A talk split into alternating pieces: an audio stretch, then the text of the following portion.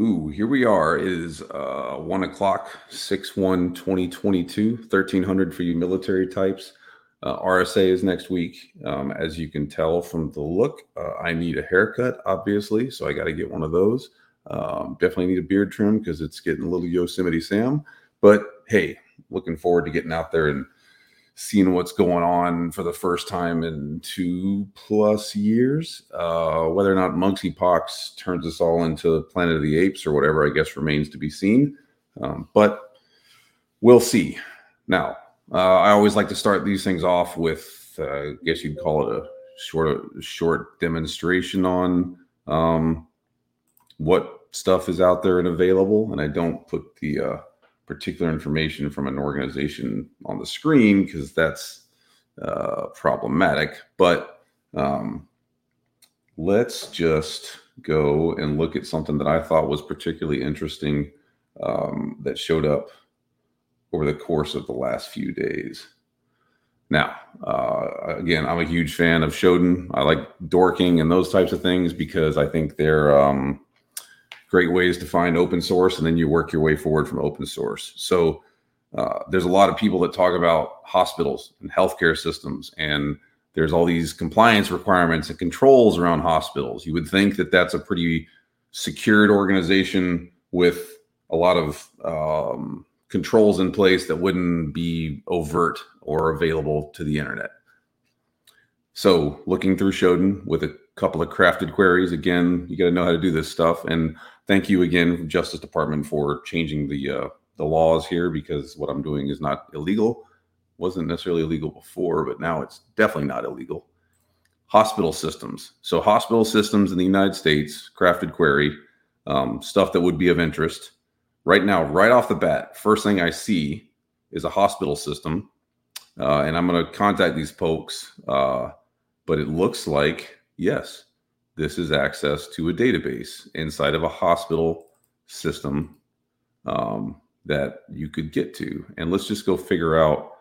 So, this is an urgent care clinic system. It's in Kentucky. Uh, and looks like they have a whole bunch of little clinics. And this is one of those things where they treat patients for chronic disease, including cancer.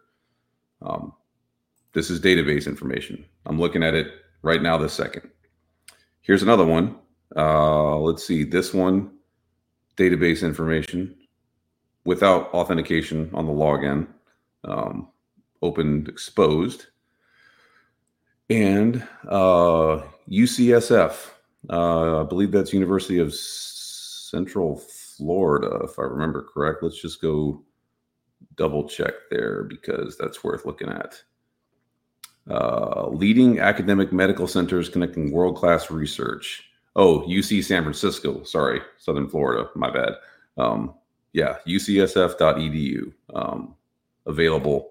I can get to it right here, right now. Now, just for, I don't know, the last sort of dagger in this argument here, let's see what we could do that's got remote desktop protocol enabled that is healthcare system in the United States without authentication. And I could get to it um, right now. This one's in Wayne, Indiana. Uh, the operating system is Windows 10. Um, however, it's nice that they do put that to, to authenticate, they tell me what the HIPAA security policy is. that's that's comical. Um, I see the BIOS, all that stuff. Yeah. Uh, domain controller, which is nice. Um, here's another one uh, where they have a login notice. So they tell you that they're going to look at what you're doing. Um, and this one is in Philadelphia, hospital system, Windows 7, uh, server 2008. Hospital system, Windows 7, server 2008. And one more, just because why not? Uh, okay, I'm in Northern Virginia area. Um, this is Northern Virginia area, Reston to be exact. Uh, and I see that this is Windows 10 2004 on a server. That's the last time it was updated and patched. Uh, and it's a training system for the hospital. Um, however, it looks like someone has got a login from a uh, administrator account going on there. Um, hospital, hospital, administrator. Wow. Okay. Anyway, so like I say, I always like to start these things out with there's the stuff that's going on.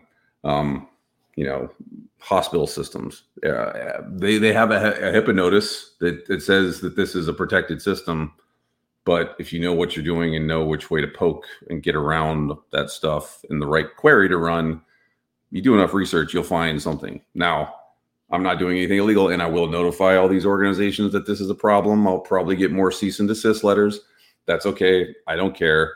But point being, if you're working in an, a regulated environment where you have compliance requirements, whatever else, don't think because you've achieved the compliance requirement that you're good. Like Ala Valente, who is awesome at Forrester, says, that's the floor. Don't shoot for the floor, shoot for the ceiling. Um, honestly, those things right there, every single one of them that I just found, which was in the hundreds, I think I saw 987 of them in the United States with that particular port with that particular configuration available, nearly a thousand of them, that invalidates their compliance position right now. So, what good is achieving that compliance initiative and saying that that's the good side of it? Do better. Uh, now, this is also of value. Um, if you're not familiar with this, and I will show this because I think that this is pretty cool as long as I can find um, the stuff that you would be interested in. Um, there's a lot of talk about artificial intelligence and machine learning and open source research. And I think I've read some articles about how in the Ukraine war right now, there's um, people going around taking pictures of dead soldiers and figuring out who their families are and notifying them in Russia because of, you know, they died in Ukraine. Now, there's privacy implications there. Like there's a there's a thing that you would definitely be concerned about about privacy side of it. However, my question was how good are these uh, open source um, or affordable if you're going to buy it systems right there so that you could run these types of queries and find something of value on an individual so i did it on myself which was actually pretty shocking so let me show what i actually dealt with here and for the podcast side of this i'll describe what's going on um, share my screen uh, let's make sure that this works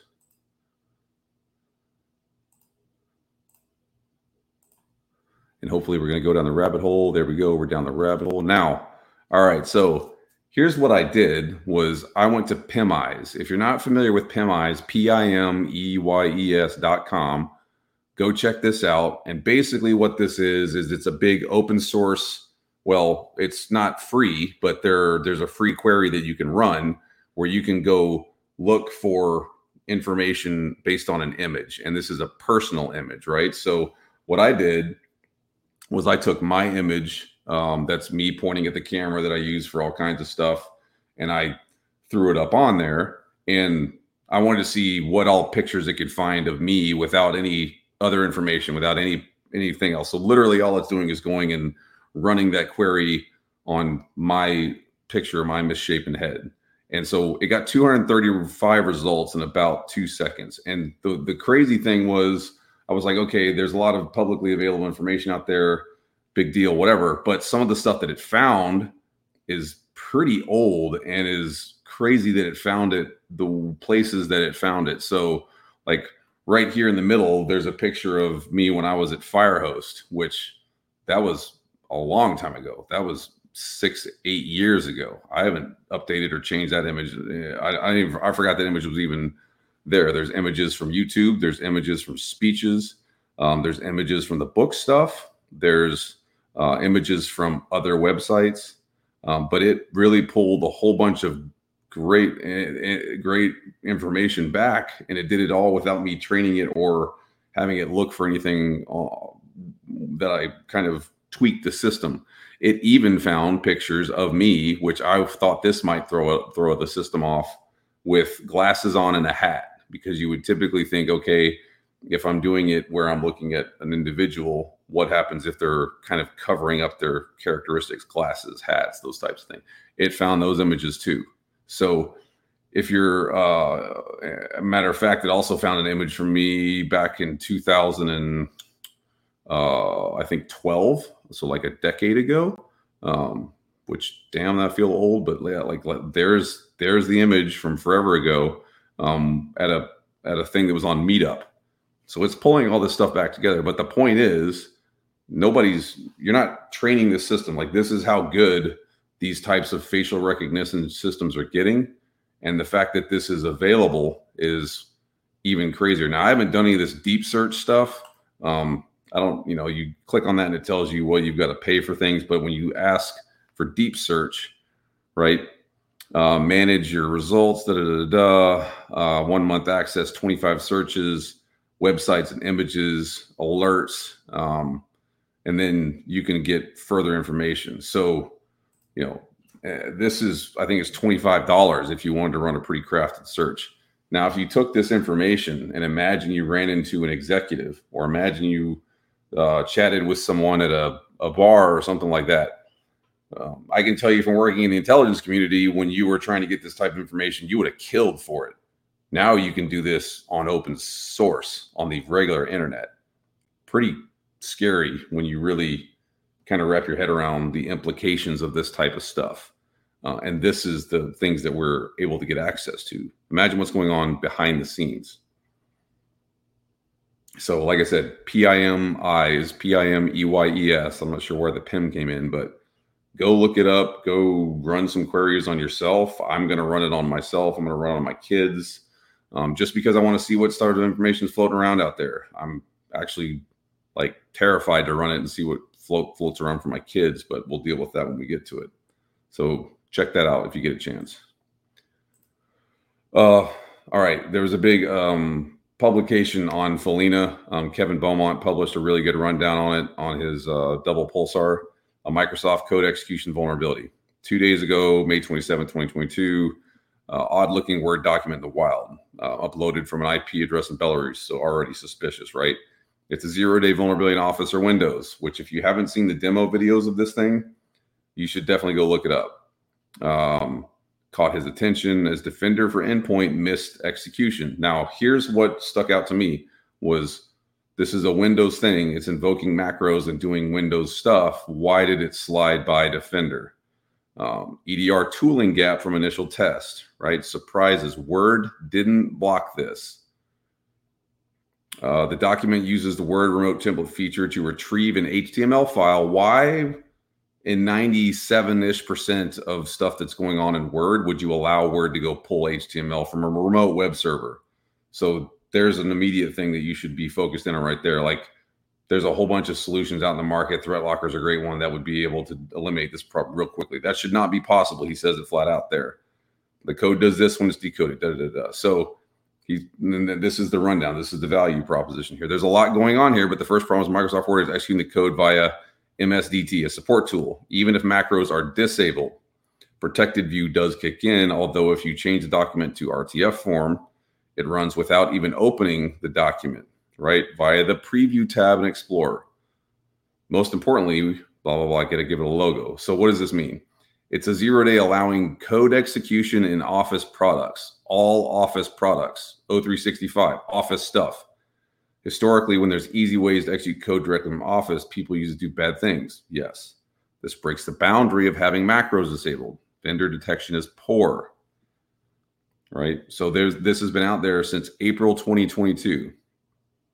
So this is something to know that there's new forms of these types of attacks going on out there. They slide by native antivirus and native uh, security solutions, and you'll get hit. So, application isolation, not allowing apps to do things that they shouldn't do, like Word shouldn't be downloading or touching HTML or web servers or whatever else in most instances. This type of thing should be applied. This goes back to the ZT side of things that we've talked about for quite a while. Let's go further on. Remote bricking of Ukrainian tractors raises agricultural security concerns. Now, Jerry Kennedy um, on LinkedIn put an article out, I think it was last week or a week before, talking about, uh, and I, I went in and did some some looking at John Deere tractors that were available on the internet um, affecting agriculture, right? Modern agriculture depends on internet connected machinery that is centrally controlled and collects and analyzes massive amounts of data, making it inviting target for threat actors. Makes sense. This is by Cynthia Brumfield on May 26th. Uh, against the backdrop of horrific reports from Russia's Ukraine invasion, an encouraging story emerged early this month when identified Ukraine's remotely disabled tractors worth five million that Russian soldiers in the occupied city of Melitopol stole from Agrotech Invest, an authorized John Deere dealer. So I guess the Russians in, broke into some John Deere dealership and started using the tractors, which okay, weird that soldiers are doing farming stuff, but okay.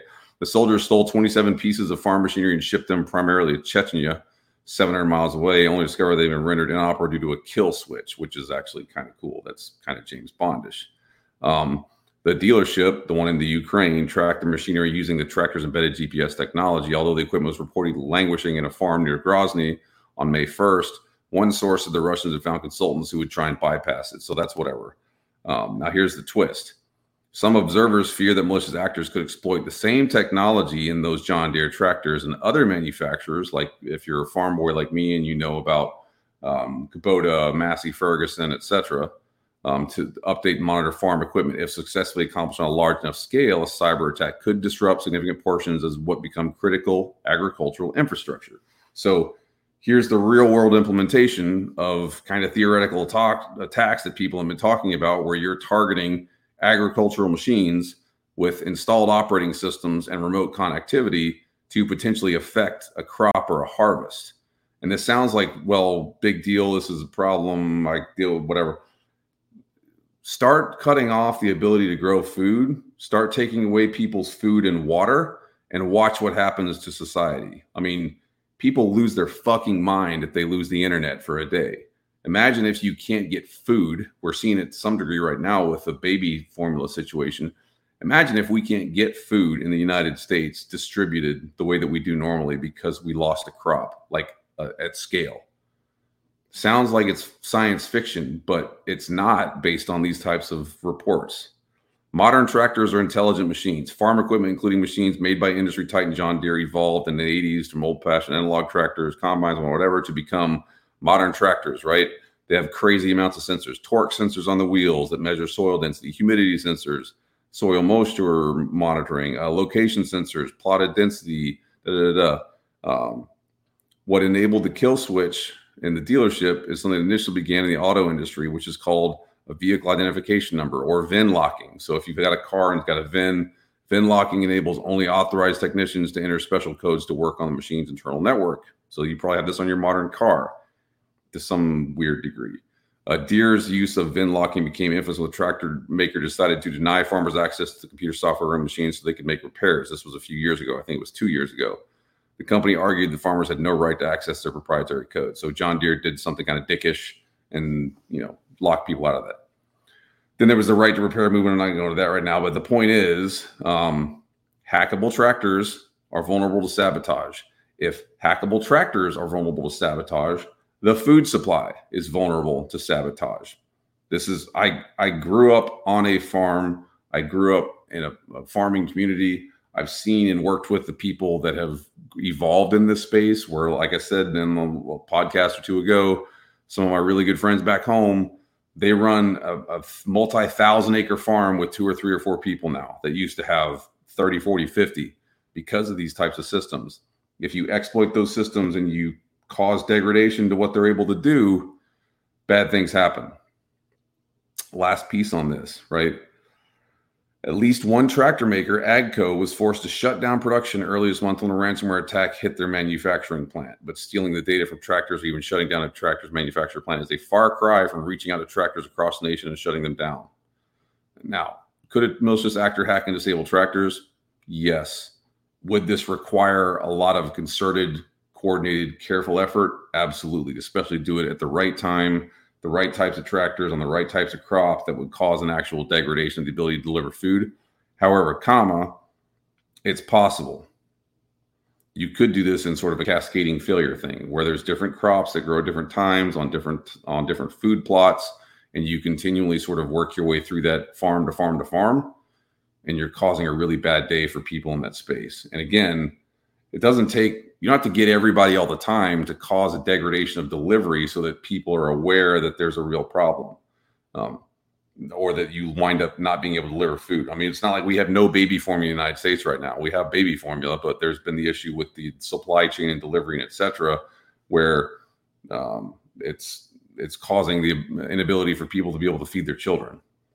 Right. So imagine if you do that with soybeans or with corn or something along those lines. Enough tractor stuff. Um, if you've ever wanted an example of how bad the hiring stuff is and that the government really doesn't execute well on anything that they put in place for a whole lot of reasons, here's a great article, fcw.com. Seven years in the making, DHS's Department of Homeland Security's new cyber talent system boasts just one hire. Seven years, new cyber talent system, one person's been hired. This by Natalie Alms on FCW.com. Officials of the Department of Homeland Security say that change management efforts will help scale the system uh, for talent management. Seven years. I don't know how you can't figure this shit out in seven years. The Department of Homeland Security spent seven years building a special human resources system to attract and hire cybersecurity specialists. Obviously, that failed freaking classically. So far, just one employee has started to work at the department under that new system. Mm, that's very encouraging. DHS, which plays a key role in government cybersecurity landscape, are responding to major cybersecurity incidents, helping critical incidents. So DHS, well, the first new employee hired through the system onboarded last week. Last week, it's June 2022, right? With another expected onboard immediately. So two people in seven years. Um, overall, the department has made around 15 to 20 selections that need to go through the process with backgrounds, whatever else we expect at this point we would have made more hires and had more folks on board. But nonetheless, DHS is trying to shoot for 150 people. Yeah. Um, the biggest challenge with this new system so far, and this is quoting from the Department of Homeland Security, has been convincing people how awesome it is. What? It hired two people in seven years. How awesome is the system? Um, cybersecurity talent management system. They got authority from the government in 2014, went live in November. Whoo, man. I tell you what, there are things that piss me off as a taxpayer. Um, this is one of them that really drives that even more. Yeah. Wow. Okay. Uh, there's an article on CISO, CSO online. And the article itself is how Costa Rica found itself at war over ransomware. Uh, this is by Belisario Contreras, contributing writer, May 30th. Um, Costa Rica failed to implement the cybersecurity preparedness strategy that laid out five years ago and now serves an example not only to other Latin American nations, but also the world. Now, it's, an, it's a really good article. I would say go read it, dive into it. Um, really good stuff in here. It talks about how they got in this place, the new president coming in, all the bad shit they've been dealing with and the way that they ran out the rabbit hole. But I, I was sitting there asking myself, like, there's no way that an organization laid out an actual nation, national, blah, blah, blah, chase, don't be dumb, national security strategy and fucking categorically ignored the whole thing. I was like, that's not even possible. So when I saw that they, it said that they had ignored their own particular prescriptive security strategy, I said, well, maybe I can go find that strategy. And I did. Um, I went and Googled and, and, did some looking around and found the actual strategy that Costa Rica had tried to put in place all that time ago. Um, here it is. It's uh, and this is publicly available. Um, uh, the National Cybersecurity Strategy for Costa Rica, and this is from 2017. It's 2022, so five years ago. It talks about who's involved, talks about who's required, who's participating construction of the strategy, current context, um, impact of what will go wrong. Like this is actually a really solid document for what is kind of a small country to do cybersecurity. Talks about people, talks about the rights of humans and privacy, um, coordination, multiple stakeholders, all the stuff. They didn't do any of it. Um, I don't know how that happened. I don't know much about Costa Rica, but man, talk about a categorical failure of what you're doing and how to go wrong. So I think in the annals of cyberdom, this is a great example of what not to do. Go read this, go look at it, understand they that this is not who you want to be. Five years of ignoring the problem, and now they're dealing with it. Uh, this was uh, of interest to 27 May 2022. Venture capital investors bet big on ZT to reinforce cybersecurity and digital error. So that's not that's not actually the point, but the, the what I would like to sort of say here, um, RSA's next week. You're going to see lots and lots of organizations that have raised a whole lot of money, right? Raising money does not make you a successful company. Um, I hate to be the one to break it to people. Like that's really good for the VCs. That's really good for the PEs that's really good for all the tech bros and out there in Silicon Valley with their uh, Patagonia vest and whatever else. But for a real company, raising money, in my opinion, just means that you need help. It means that you're honestly not executing enough on the sales space so that you can keep up and eat what you kill. Um, there's, you know, if you look at this growth space here, key VC investments into zero trust startups, and some of these companies they call themselves startups. If you got more than 100 million dollars, you ain't a startup that's just my opinion. However, comma, there's a lot of them in here. Um, the biggest ones 300 million 325 290 125 i mean 21 23 30 there's there's a lot of money that's crawled through this i'm going to go through this whole report and actually wrap my head around just how much money's gone into the space for zt specifically but uh, here's your your growth and investment side of things i mean if you're looking for the the hockey stick in the space. And I, I think as I crawl through this, I'll get the, the rest of the data to validate this. But cybersecurity continues to be investing. People are continuing to do things in that space. But if you're looking for where the money is being dumped into lately, in the last say 18 months, two years, it's been in the ZT space specifically. The numbers there are exponentially larger than others. Um, but for the record, my position, since somebody asked me before, and since I don't really care about raising money, I personally think if you're a cybersecurity company and you're raising crazy amounts of money, you're fucking up. Um, I think you're doing something wrong, and you should be eating what you kill. Uh, because all that really winds up happening is you devalue the people who you started out with um, blood, sweat, and tears in the company in the first place because the only people making money on that waterfall thing are going to be the VCs and PE people. That's just my space. That's just what I think. Um, you know, maybe I'm wrong. I don't know, but that's just my two cents. And somebody said, "Can I share the link to the document?" Yeah, I'll put the link in the document for sure. Um, I'll put it into the chat. Uh, bu- bu- bu- okay. Um, I'm not trying to point out that this company is doing anything wrong, but I just wanted because I was talking about investment, I wanted to go on this rabbit hole real quickly. Right, right here, cybersecurity startup Hoxhunt. Who Hoxhunt, great, good for them.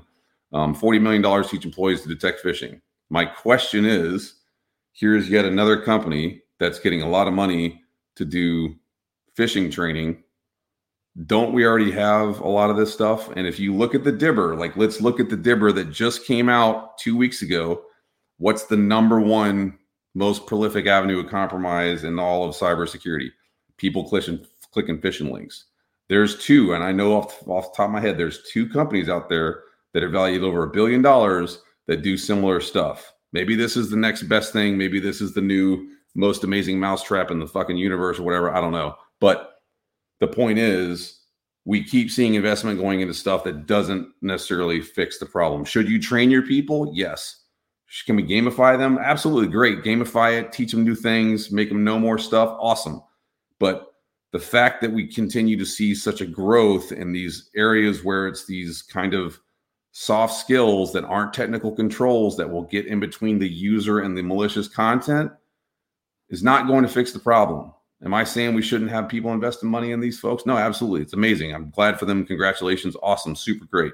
However, this doesn't fix compromise this doesn't stop people from continuing to get compromised. Statistically speaking, the data for 10 fucking years says six to eight percent of your organization will continue to click phishing links even the day after phishing training. If you've got 100,000 users, how many people will continue to click phishing links? Does that mean we shouldn't train them? No. But does that mean, in my opinion, maybe not my humble opinion, but my opinion, you shouldn't be getting a 40, 50 million dollar round to grow stuff in the space that's not going to categorically address the problem? I think so. Uh, and then lastly, um, because I think that it's time for some accountability in some of these spaces uh, on behalf of guys, ladies, women, um, I would like to apologize to you on behalf of this dickhead who was at Google, um, who bragged on Twitter about how we used to trash women's resumes in front of them. And he said, go have kids. Um, Cheryl Teh or T, maybe that's her name, TEH, published this May 26, 2022. Um, this this actually hurt my heart as a father of two girls because I want my girls to grow up in a world where they don't feel like they're getting kicked just because they're not a dude. And this guy's this this guy is categorically one of the worst individuals that I've ever seen or run into. So he won't apologize, but I will. Like that's this is so wrong and so bad. A former Google tech lead bragged about a use of trash female interviewees' resumes and now deleted tweets. Why would this guy delete his tweets? Because he's a freaking dick and he was getting cheesed up. Oh, and by the way, he's got a million subscribers on YouTube. Um, so I don't know what that says about the state of the industry, but he deleted them because he's a cheesed up because he doesn't he didn't want to be called out on it. Why he believes women shouldn't code. Fuck you, pal. I told them go have some kids. Again, double fuck you. Um, I hope you get hit by a bus. Don't worry, I'm smarter than you. I know. He wrote. She wrote. So that's this guy, and his information's out there. It's publicly available. Whatever. I'm not scared of him. Whatever. A former Google programmer bragged on Twitter this week, which was last week, about how he used to trash resumes uh, of females um, in front of them. So all time dick moves, right? And his now deleted tweets. Again, why would you delete your tweets? Because you're a prick. Patrick Shyu recounted how he used to treat women he interviewed, which is foul and fucked up on a whole lot of levels. When I used to conduct interviews for Google, he said, I rejected all women on the spot and trashed their resumes in front of them. Um, he wrote on May 22nd on a post seen by Insider. I told them, go have some kids. Don't worry, I'm smarter than you. There it is. There's the tweet right there. Then I gave him an NP hard problem and went home. Um, yeah. He was a tech lead. He's on the YouTube app. Like I said, he's got a million followers or subscribers, whatever you want to call on YouTube. But um, he then switched and worked at Facebook, uh, Facebook video, and he's got a YouTube channel, controversial takes about his blah. Uh, multiple posts attempting to explain his stance. He suggests that women shouldn't code, instead, should work as influencers or creators, careers that would lean in their natural strength. Like, turd. Um, da da da da. Yeah. Um, last thing I'll say is he said coding is a brutal 24 7 job. I know a whole bunch of coders that don't work 24 7, and it's not that brutal. I mean, it's there's requirements, but it's not so brutal mutually exclusive with motherhood. What what does that have to do with anything? Um, yeah. Shyu said, noting that mothers will come back obsolete and outdated after maternity leave. No, they won't. Um, you know, so yeah. Uh, lastly, here he said, no one asked for women programmers. We asked for women influencers. Instead, got independent women in pantsuits. Independence does not exist if you want a family. A woman should prioritize being a good mother and wife, not a coding machine. Mother wife is a great job, he tweeted. Um,